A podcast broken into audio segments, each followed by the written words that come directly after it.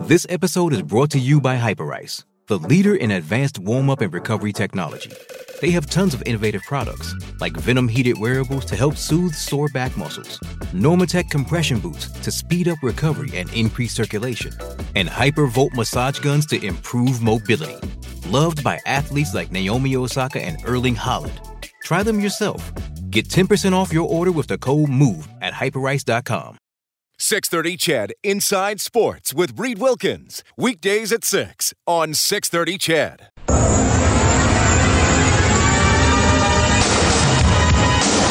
At center ice, it's Connor McDavid. He's got Darrell Walker, and he's got some room down the sidelines. McDavid to Everly, dishes off one timer to the 30, 20, 10, 5, score! Touchdown, Eskimos!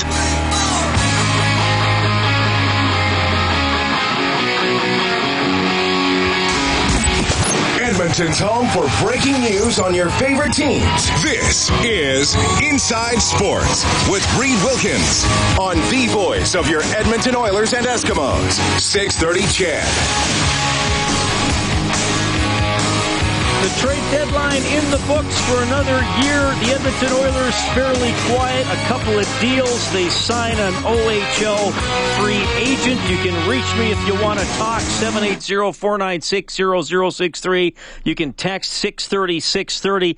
The deal that happened today, a minor league one. The Oilers get Justin Fontaine from the New York Rangers. He'd been playing in the AHL with the Hartford Wolfpack. He'll join the Bakersfield Condors. And the Oilers give up Taylor Beck in that deal. He'd played a few games with the Oilers this year, but mostly had been in the AHL. And of course, last night, the Oilers get David Desharnais from the Canadiens.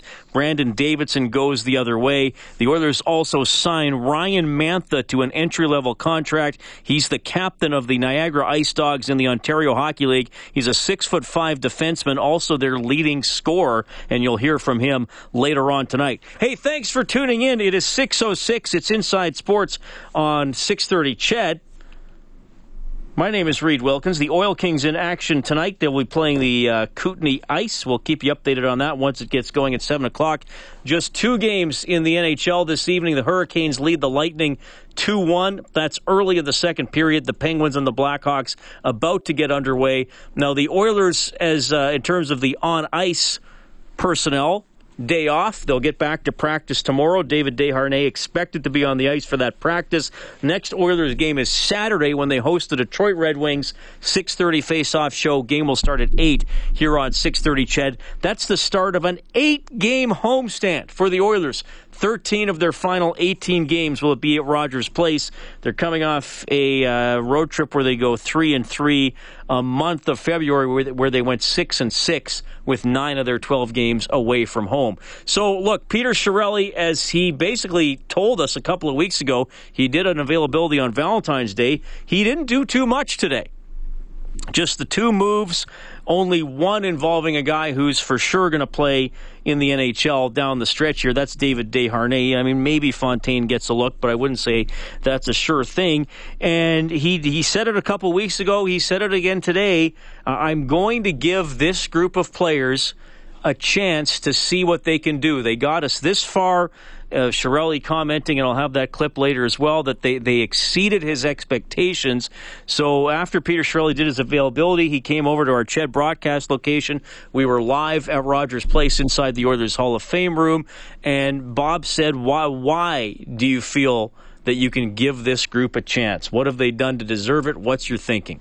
My comment that, hey, let's give this group a chance, I've heard that comment a lot. Yeah. You know, that's a standard comment with GMs that don't make a lot of moves. Yeah. But there's some meat behind my comment. Like, I can, with all due respect to all the other GMs that say that, I see, you know, I've seen this team come together. I've seen it come together from having each other's back on the ice, and that's kind of how we've started to try and build it. So you see those types of things happen on the ice, and you start to see some cohesion. Now, that doesn't mean, hey, this is a great team or it's great chemistry. It's good chemistry, and it's growing, and the players are starting to they've obviously respect each other, but really pull for each other. So I see that. I've been in this business 20 plus years. You can see it. I've been parts of teams where you've seen it and you've won.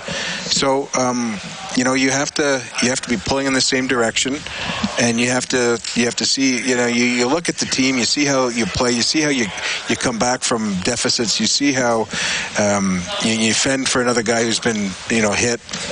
Not that always requires fending off, but it does, and I like when it happens. So you see this stuff happen, and you put it all together, and you get a good feeling as a manager. Like some of the stuff that you're putting in place is starting to come around. So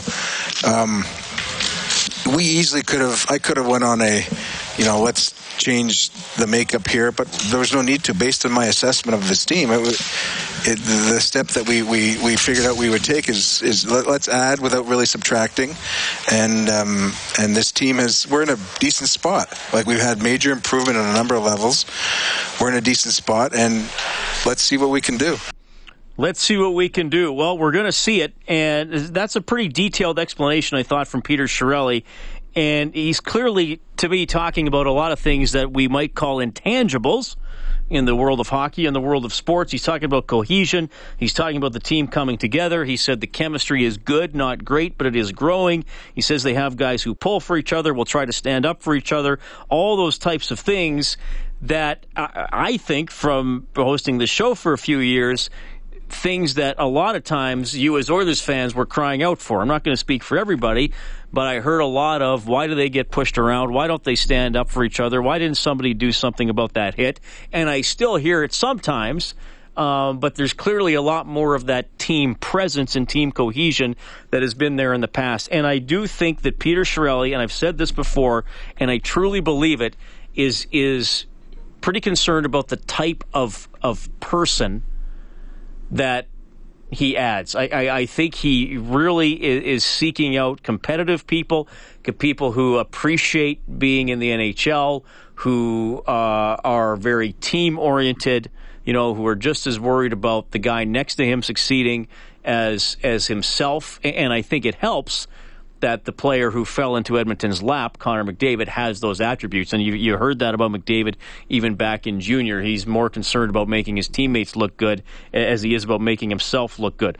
So whether you wanted more moves or not, and I know some of you probably did, and we'll talk about that as we move along tonight, I think that in itself was a very positive explanation and a positive viewpoint, if you want to call it that, from Peter Chiarelli, is that there are characteristics of this team that have been lacking in the past, and that they are I don't think showing themselves to Chiarelli's ultimate goal, but certainly developing to an at least satisfactory extent. And as a matter of fact, Chiarelli, overall, I think in his mind, sees this happening quicker than he thought it would. We're a little bit ahead of where I thought we'd be. Like, I had in mind an area where we'd be this year. We're just a little bit ahead. What Chuck has done, I've done before, and there's time to do it, and you have to, as a manager, you have to figure out when that time is, and you have to look at the bigger picture of where your prospects are and where the evolution of your players are, and that's what Chuck did, and he's got a great team there. So we're not there yet. We're starting to stockpile our prospects. We've got some good young D coming, including Ryan Mantha, who we signed today. We got to get our forwards up and running from the prospect level. So we're getting there. We're just not there yet. I don't know where we are on the arc, but we're certainly climbing up it. Yeah, he was asked about the arc of the team and comparing that to what Chuck Fletcher doing with Minnesota. Clearly, the Wild are a team that is going for it this year, and I think we hope that the Oilers are there maybe a year from now. If not, hopefully it'll be in 2 years from now, where Chiarelli is going to be an absolute. I'm going to buy. Maybe I'm even going to overpay at the deadline, and I. Clearly, he didn't want to do that. We'll touch on the whole backup goalie thing and on some of the wingers that were out there. But, clearly Chiarelli is thinking, all right, this is not the point in the team to, really give something of value away to try to win the cup or bust this year. And, it's it's, I know maybe that's somewhat frustrating for some of you, because we know about the, look, 10 years, we know about the playoff drought, all that kind of stuff. Well, it's year two for Chiarelli, and it's not, clearly he respects what the fans have been through here and how bad the team has been, but Connor McDavid's here now. They're right now, well, I think, were they ninth overall coming into the day today? I think they'll probably finish between 8th and 12th in the overall standings. They do have a decent shot at home ice advantage in the first round of the playoffs, especially if they take advantage of this homestand and some of the competition they have coming up, you know, with a couple games against Colorado and playing Vancouver at the end of the season. So regardless of what has come before, I think Chiarelli's saying, okay, this is where we're at now. The team's not at a peak, so I got to allow for a little bit of growth. I got to allow myself a little bit of value, of more valuation between now and the end of the playoffs. And then he sees again what he wants to do.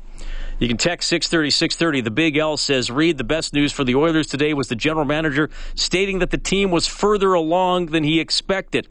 I'm guessing he would have pictured them being in a fight for a wild card spot.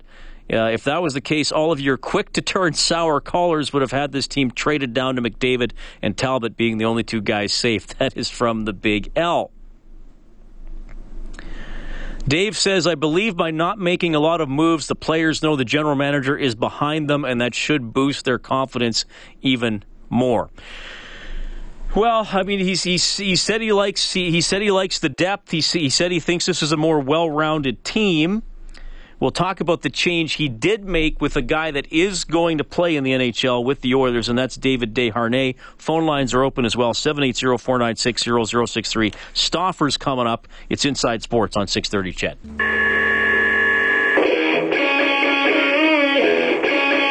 This is Mark Letestu from your Edmonton Oilers, and you're listening to Inside Sports with Reed Wilkins on Oilers Radio 630 Ched.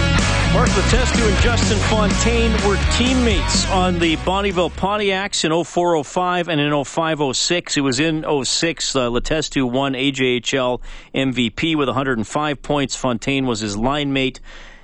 He had 81 points. How do I know that? I watched those teams play. When I was working in Lloydminster, we also covered the Bonnyville Pontiacs. So there's a little bit of HHL trivia for you. Justin Fontaine acquired by the Oilers today, with Taylor Beck going the other way to the Rangers organization. We'll see about Fontaine if he plays in the NHL or not, but he's what Peter Chiarelli had to say about him. I would consider him a depth player. We traded Taylor Beck for him.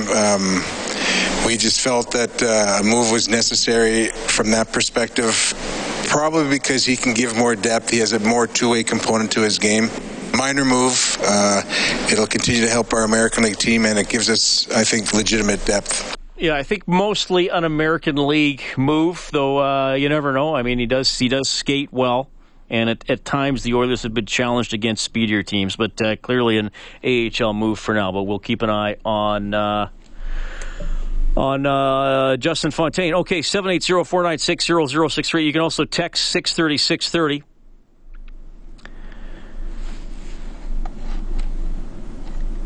This texter says, it's from Jerry. He says, Reed, it's my opinion that the Oilers will be well rested in a few days with lots of practice days coming up. Do you think the Oilers are capable of taking it up a notch and really pushing the Sharks for first in our division?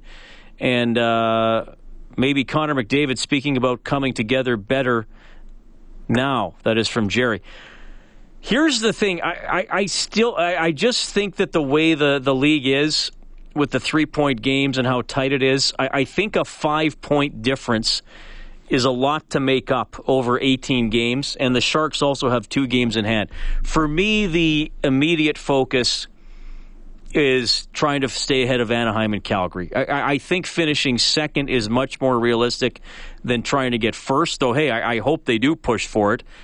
Just my expectation would be second in the Pacific would be a really good finish for the Oilers. They'd have home ice advantage in a playoff series, I believe for the first time since 1991, if I remember correctly. Or was it 90? They might have had home ice advantage in a series in 92. I'd have to go back and check. But I don't think they've had home ice in the first round since 1990. But I do think that this practice time is going to help them. The Oilers this season have reacted well when they've had a couple of solid days of practice to really work on specific things. And that's the one thing I enjoy about watching the coaching staff and these practices. is that you actually can see them working on very specific details, and then you can see them played out in the game. I remember them, early in the season working on, defending the Sedins down low. And then I saw it in a game against Vancouver. When they had that scoring drought in the start of February, they really focused on net presence. And that's the thing about McLellan. And there was a great clip. I kind of laughed. I was laughing more with it than at it when McLellan said, they're human beings. You got to remind them of stuff. So the coaching staff doesn't just say, okay, get to the net more. They design specific drills. They show video reminding players of what happens when you go to the net. They create drills that will hopefully make them successful when they go to the net in practice, and then they're able to play that out in the game. So I am encouraged about the next couple of days and how that could lead into Detroit on Saturday. We have Troy at 780-496-0063. Hi, Troy. How are you doing this afternoon? Doing quite well. Interesting acquirements we got here the last 24 hours. When I think of Peter Chiarelli, I think of, big bruising wingers with some skill that can, play you hard along the boards and get in the dirty areas. And now we literally went from Patrick Maroon last year around this time to, I'm not. This isn't a knock on the two players that we got. I just find it very interesting that the two players that we've acquired here are both of the Linus Ullmark ilk, whereas they're better players, obviously, than Linus was, but they're similar in size and stature. And I'm just wondering what I'm just really curious as to what were these trades made basically because that was all that we were capable of getting, or are the two guys that we acquired actually going to play some substantial role? I know Desharnais is going to plug into the third center position most likely, but Fontaine's, that one really caught me off guard. I didn't see that one coming. I'm just curious what your thoughts are. And also, I'll let you go, have you ever seen an Oilers schedule so favorable over an 82-game year? Wow, man, that's, Troy, I'd have to go back and look. But this, November and February they had a lot of road games. I'd have to go back and look when they played this many home games in their final 18, though. 13 out of 18. They got to take advantage of it, though, right? It's only favorable if you go out and win. Troy, I don't know if Fontaine's going to play in the NHL this year. He might. You're right about Desharnais, though. It was a little surprising because he is a smaller guy. Chiarelli did praise his competitiveness, though, and said he is able to protect the puck fairly well for a guy that size. The question for him, and even Desharnais said it last night when I interviewed him, is that this has been a tough season for him. He has not lived up to his own expectations. I will say this. I think if Desharnais comes in, though, and isn't able to perform, I don't think it hurts the team. I think it just means you have to revert back to the lineup you've been using. I don't think he's going to make the team worse. No, I agree with that, too. And also, I've been curious this whole season because there's been so much panic in oil country about Brandon Davidson and that he's going to get. He's almost guaranteed. If you talk to majority of people, it's almost a guarantee that he was going to get plucked by the Las Vegas Knights as an unprotected player. Now that he's gone from Tampa Bay, and Eiserman's made some interesting moves too. I'm not exactly sure what he's gearing up for, but he got rid of two very quality deep centers in a 3 and 4 position. But bringing in Davidson, he's obviously still unprotected. I still don't see him being, a guy that George McPhee has on his checklist that he absolutely has to have. Yeah, I'm not sure who now the leading candidate is to be picked up from the Oilers. Could they possibly lose Griffin Reinhart? That would be disappointing. Could they take a chance on Tyler Pitlick? I don't know. Or is there still some kind of other acquisition that gets made between the end of the Cup final and the expansion draft that winds up being someone who's available? That's a really good question, Troy. I'm not sure what the fallout's going to be from that yet. Yeah, and it just seems to me that there's 29 other teams that have a Brandon Davidson, that have a Griffin Reinhart, that have a Tyler Pitlick, and I just don't. I know as Oilers fans, we like to look at our players like everybody else should want them, and these are the guys that we should trade. But there's playing on other teams that have, well, more than likely better players than the three that we've mentioned. So I think everyone should just, you know, calm down, pump the brakes, because I really don't see any of those guys being targeted by George McPhee. But well, I really like the way that they look. Sorry. And that's why he traded Davidson, because it's a deeper team now. And I got a lot of respect for Davidson, but last year he was a good defenseman on still a pretty miserable team, right? I mean, they were second last. You know, injuries didn't help, so he got to play more. But he was now the eighth defenseman on the team, right? So I think that's why Chiarelli thought, I can have Oesterle, Fain, or Reinhart come up and be the eighth defenseman in the playoffs if it comes to that. Troy, I got to run, man. Thanks for calling, okay? You bet. That's Troy. Chris from Phoenix is going to jump in after the news. Stauffer's going to join us, too. It's Inside Sports.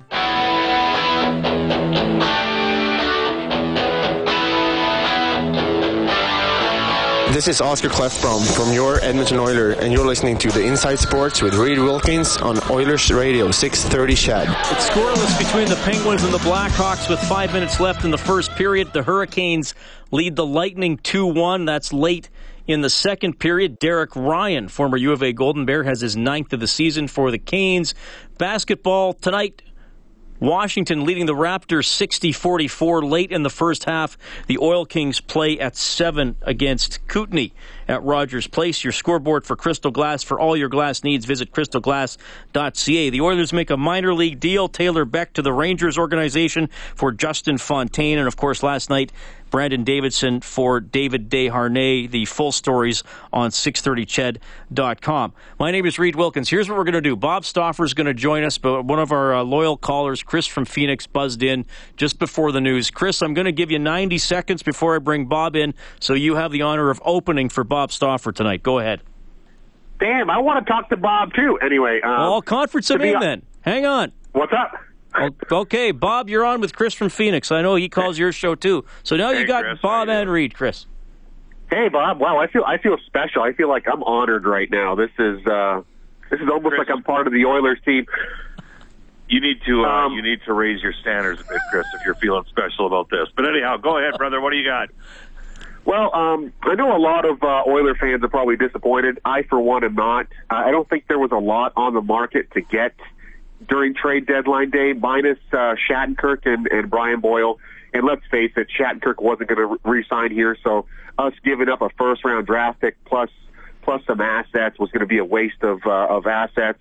Not having a second really hurts us from getting Brian Boyle. So who were we really going to get? Like, there wasn't really that much of an upgrade out there. Nobody really thought that we were going to be in this position. We're in fourth place right now. Last I checked, we're in fourth place in the West, where we've been getting our butts handed to us for the past 10 years. We're in fourth place right now. We have a favorable schedule. I think we have 12 games at home. We have the second. I think the winning percentage of the teams that we're playing is like the second worst in the league, in the entire league, I believe, if I'm not mistaken. We have a great opportunity to bank some points. I think Chiarelli knows our deficiencies. He's going to correct these. He's going to improve these during the summer, primarily after we figure out what Vegas is doing. I think next year at this time we're going to be in a different situation as the trade deadline comes. And let's face it, nobody really thought we were going to be here. He's been the general manager now for a year and a half, almost 2 years, and he's already changed this team 180 degrees. We're tougher. We're stronger. We're not as fast, but we're still a highly skilled team, and we've improved in all areas. So I'm not worried. I think Oilers fans should pump the brakes. We're going into the playoffs. We have a great opportunity to make it past the first round. So, all right, Chris, appreciate it, buddy. Have a great night.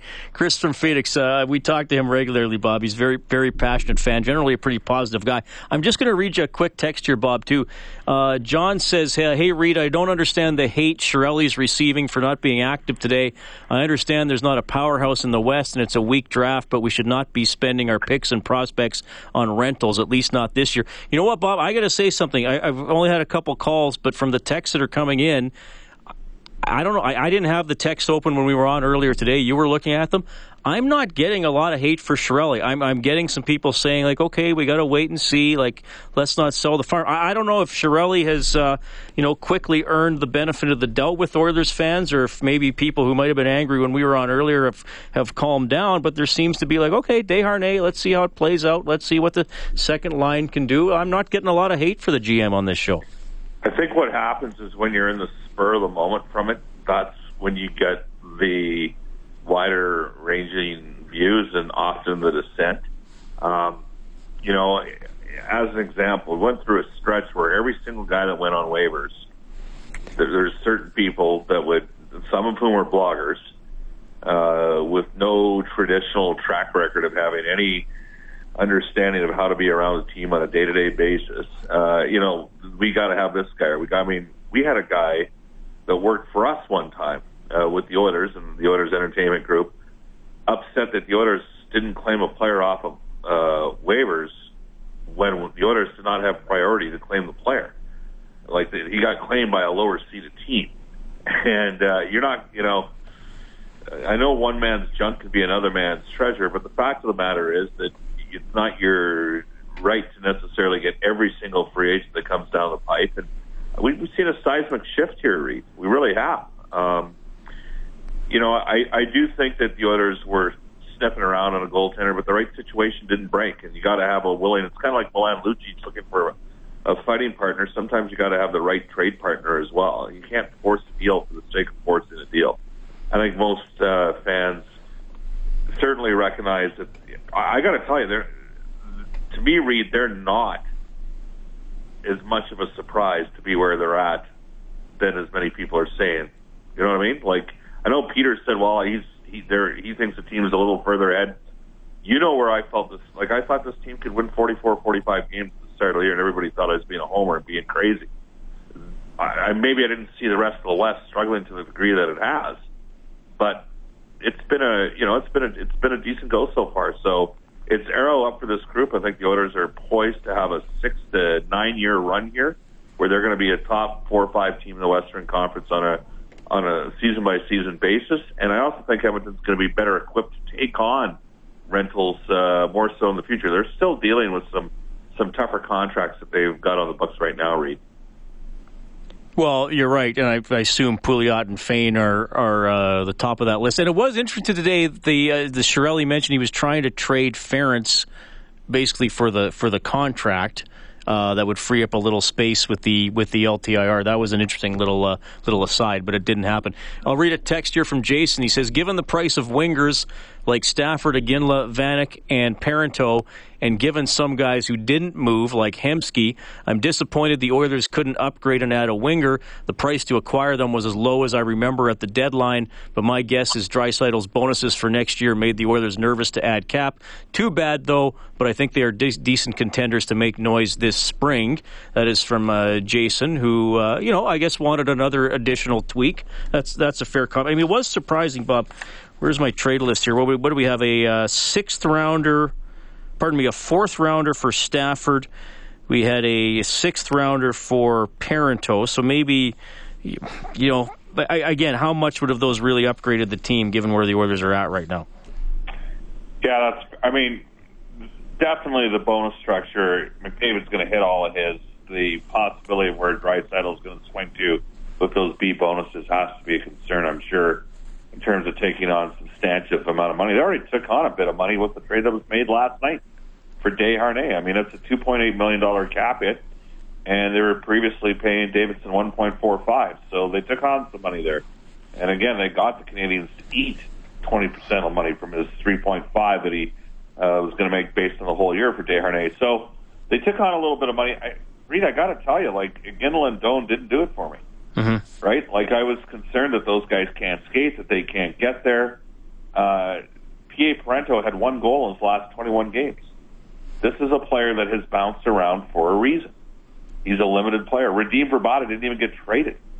There's a guy that had a unique bonus structure that would have had some challenges moving forward. You have to weigh the potential contribution that he could have made with how that bonus structure would have clicked in. And he's got no history in the last few years for elevating come crunch time. So lots of factors. Hemsky, I mean, Hemsky hasn't even played. Yep. How do you waste an asset on that? So I get it where the fans are saying, look, there are players available through 4th through 7th. I mean, I'm stunned LA took on Jarome McGinley. I love Jarome as a guy, but I don't see how how that player makes anybody better at this stage in his career. So I get, to me, the goaltending, that was the one where, maybe you could justify trying to improve in goal. I think that's where the Chiarelli sort of, I don't see how there can be too many haters for the work that's been done here. I mean, the guy's done exactly what he said he was going to do. He's made a bigger, heavier team. Look at the difference in the record versus the Western Conference read. 23, 59, and 16. 23, 59, and 18 over the last, couple years. And this year they're 22, 9, and 6. That is a massive step forward. And they're far from done. And as the previous caller mentioned, they got a great schedule the rest of the way. Let's see what these guys can do here. Bob Stauffer joining us inside sports on 630 Ched. He's the host of Oilers Now every day noon to 2 here on 630 Ched. I might as well just keep rolling with the text theme. Think we're doing some here. This texter simply says trading Davidson was absurd. He's a good, solid defenseman. I wasn't overly surprised to see Davidson go, Bob. Was I a little surprised to see Desharnais coming back? Absolutely. A caller before the news said, geez, I didn't think that was Chiarelli's type of player, though Peter did say today why he likes David Desharnais. I will say this, at least for the short term. Here's maybe a way for fans to look at it who are questioning the deal. David Desharnais very likely is going to be in the Oilers lineup every night from now until whenever they're eliminated or win the Stanley Cup. Brandon Davidson wouldn't have been. So, in that way, I see it as a useful move. Long term, maybe someday we're going to lament not having Davidson on the roster, but I think that's how I look at it. Short term, one guy's going to play every night, the other guy probably wasn't going to. Well, I'm with you in terms of who's going to play and who's not going to play. Desharnais is going to play, and there was no guarantee that Davidson was going to get more than 5 of the final 18 games, unless there were some injuries. I actually don't think they're going to lament. I don't think they're going to lament losing Brandon Davidson. I think Brandon Davidson, in the vernacular of how people assess players, he's known as a jag, which is just a guy. What's his dimension? He's a wonderful story. It's great what he's overcome, the testicular cancer, to play in the NHL. But I don't know what his dimension is. And when I look at the Oilers' defense right now, I see 5 stone-cold pieces moving forward. Obviously, Klefbom and Larson have a chance to be a pretty good pairing at, frankly, a pretty good price. And then you have a scenario where, you got Sekera there, $5.5 million. And then you got Nurse and Benning in a third pairing, at least to start. That's your 5 guys, and then we'll see what happens with Chris Russell, who's probably in a pretty good position to get re-signed. So where does Davidson fit in long term? And again, he doesn't have a dimension. He was going to play behind Greiba. Greiba is tougher and a better penalty killer than Brandon Davidson. So I don't think we're going to be lamenting the loss long term of Brandon Davidson. I will say that last year during stretches between games 40 to 60, he was really good. Mm-hmm. But the fact is, Peter Chiarelli changed the dynamic of the defense by making the Adam Larson deal and by picking up Matthew Benning as a free agent. That's 2 right-shot D. And then they signed, Chris Russell late into training camp, and he came in and did a solid job and probably warrants contract extension. So lots of body, Nurse took a step forward, lots of bodies in the mix, and they were deep on the left side of defense in the organization. They still got a guy like Reinhart. I know not everybody's, people don't like that trade. The fact is, Reinhart has taken a step forward the last 20 to 25 games in the minors and still may turn out to be a third-pairing prospect. I got asked about Brandon Davidson all the time by pro scouts on the road. Best-case scenario, he's a 5, and he's probably a 6, and the Oilers had a bunch of guys like that. All right, quickly before I let you go, because a couple people have texted and a caller asked as well, impact, if any, on the expansion draft? And I know we're a ways away and a lot can change with Davidson being gone, because a lot of times we said maybe he's the guy that gets claimed. I mean, I don't know if Vegas takes a flyer on Pitlick after he only played a third of the season, if Reinhart's exposed, what that might mean, or if after the Stanley Cup final and before the expansion draft, the Oilers acquire somebody that maybe somehow becomes available. Valid point by you. I don't know where we're at. I do think the most likely scenario before was that, Davidson or Reinhart was probably going to be the option for Vegas. You got a heavy Western Hockey League influence with the likes of Kelly McCrimmon. Kelly Kissio has been out scouting a lot, former GM of the Calgary Hitmen. Kelly McCrimmon, the former GM head coach of the Brandon Oil Kings. Von Karpen is their director of player personnel. He's from Winnipeg. He's a heavy Manitoba guy. So, I think those two players are on the radar screen for sure. But, as of right now, I have no idea. And we know this about Peter Chiarelli. He tends to be two steps ahead of things. Mm-hmm. Maybe they'll be one of the first clubs or organizations to have a deal in place. Who's to say that doesn't occur with Las Vegas? Bob, appreciate your time. I know you've only got about 3 hours sleep in the last 40 hours, so thanks for coming on the show, buddy. I'll see you at practice. All right, see you tomorrow. That's bye-bye, Reed. Bob Stauffer checking in, and he'll have Oilers Now, noon to 2 tomorrow from Rogers Place. We were there today. We were set up in the Hall of Fame room, but tomorrow Bob will be up in the broadcast booth. The Oilers are going to practice at 11. David Desharnais will wear number 13, by the way, for the Oilers. Lots of texts coming in. A lot of good ones. I'll try to get to as many as I can. Rick in Sherwood Park says, Boyle would be best here instead of Toronto. The Oilers got a center who's 5'7" instead of 6'7" and can play against the bigger teams in the playoffs. Rick, that's a fair comment. I mean, Brian Boyle's a better player right now than David Desharnais. Fair comment. The Oilers didn't have a second-round pick that, that Toronto gave up to get Boyle, so I think that's why that played out that way. 780-496-0063 is the phone number. A couple of more Chiarelli comments. Jack Michaels is coming up. It's Inside Sports on 630 Ched. This is Adarius Bowman from your Edmonton Eskimos, and you're listening to Inside Sports with Reed Wilkins on 630 Ched. Well, Van Halen and Adarius Bowman, two of my favorite things. Inside Sports on 630 Ched. Thanks a lot for tuning in. There is a little bit of Eskimos news today in the middle of all this hockey trade stuff. They have released fullback Mike Miller, who basically played on special teams. I don't know if you guys remember this from last year. He led the CFL in special teams tackles with 27, but the Eskimos choosing to let him go. All the trade details, a list of all the trades on 630Ched.com. Full story on the Oilers deals on the website as well, and we have audio from my interview with Desharnais last night. Chiarelli's availability today. You can get all that on the website, and of course we're talking about it on the show as well. I'm with you until 8 o'clock. We have Elvis on the open line. Hey Elvis, thank you for calling. Hey Reed, how's it going tonight? Doing quite well. Awesome. I just wanted to point out a couple of things. That if people want to have look at some stats of Desharnais for the last 4 years, the guy, I believe he's taken almost 4,000 face-offs in the last 4 years. It's incredible. And he was at 50.8% or something for his career. He's at 47.8 this year. But somebody called in last night said he's only taken about 150 this year. Yeah, because he's played limited. He didn't get along with the coach. And the biggest thing I like about that guy, I know they only play against the West 2 times a year. But if you check his stats out, how he fared against Western teams, I challenge your listeners to have a look. The guy gets points. And he's, to use our coach's mentality, he plays inside the equipment to the bigger guys. He's a firecracker. And what would we have done? Brought up Lander to help us on the face-off thing. He's got way quicker speed with 5-on-5 play than anybody that was available, in my opinion. And I think he had a bad year this year, no doubt.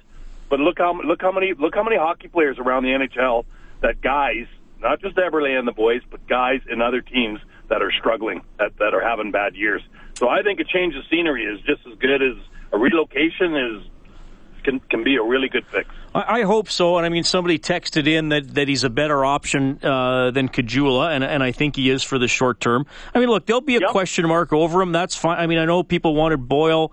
I mean, look, there's 29 teams trying to trade for a guy, so you're not always going to get the best guy available. I hope what you said, Desharnais, I hope what you said comes true. I don't know if it will. I can't sit here and guarantee that. I do say this. If he doesn't work out, I don't think it makes the team worse. It's not like he's created a hole in the lineup. But you know what? If he works out, he's a great gap fill, number one. Number two, gap stop. Number two, it's depth. And going into the playoffs and meeting some of these teams that we're hopefully going to meet, I don't want to jinx this, but I think we're in there. We need depth. And, I was listening to Bob, and I always listen to you on the way home. I love listening to your show.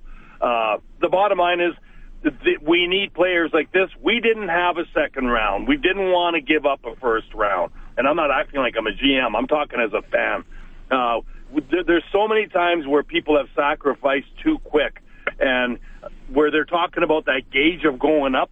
And Chiarelli's done it before. He knows where this team will peak and when he'll throw everything, much like the Wild have done. Elvis, good to hear from you. Thanks for calling 780-496-0063. I'll get to Jared and Jed after the news because I don't want to cut you guys short.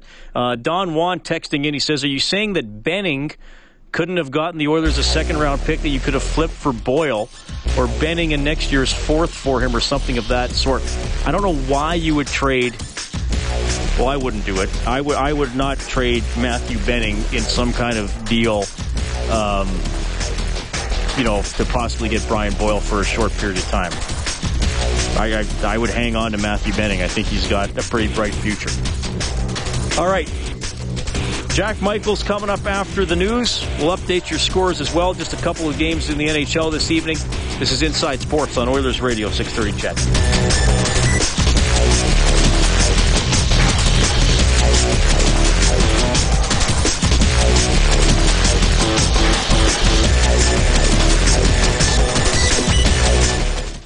Ched Inside Sports with Reed Wilkins. Weekdays at 6 on 630 Ched.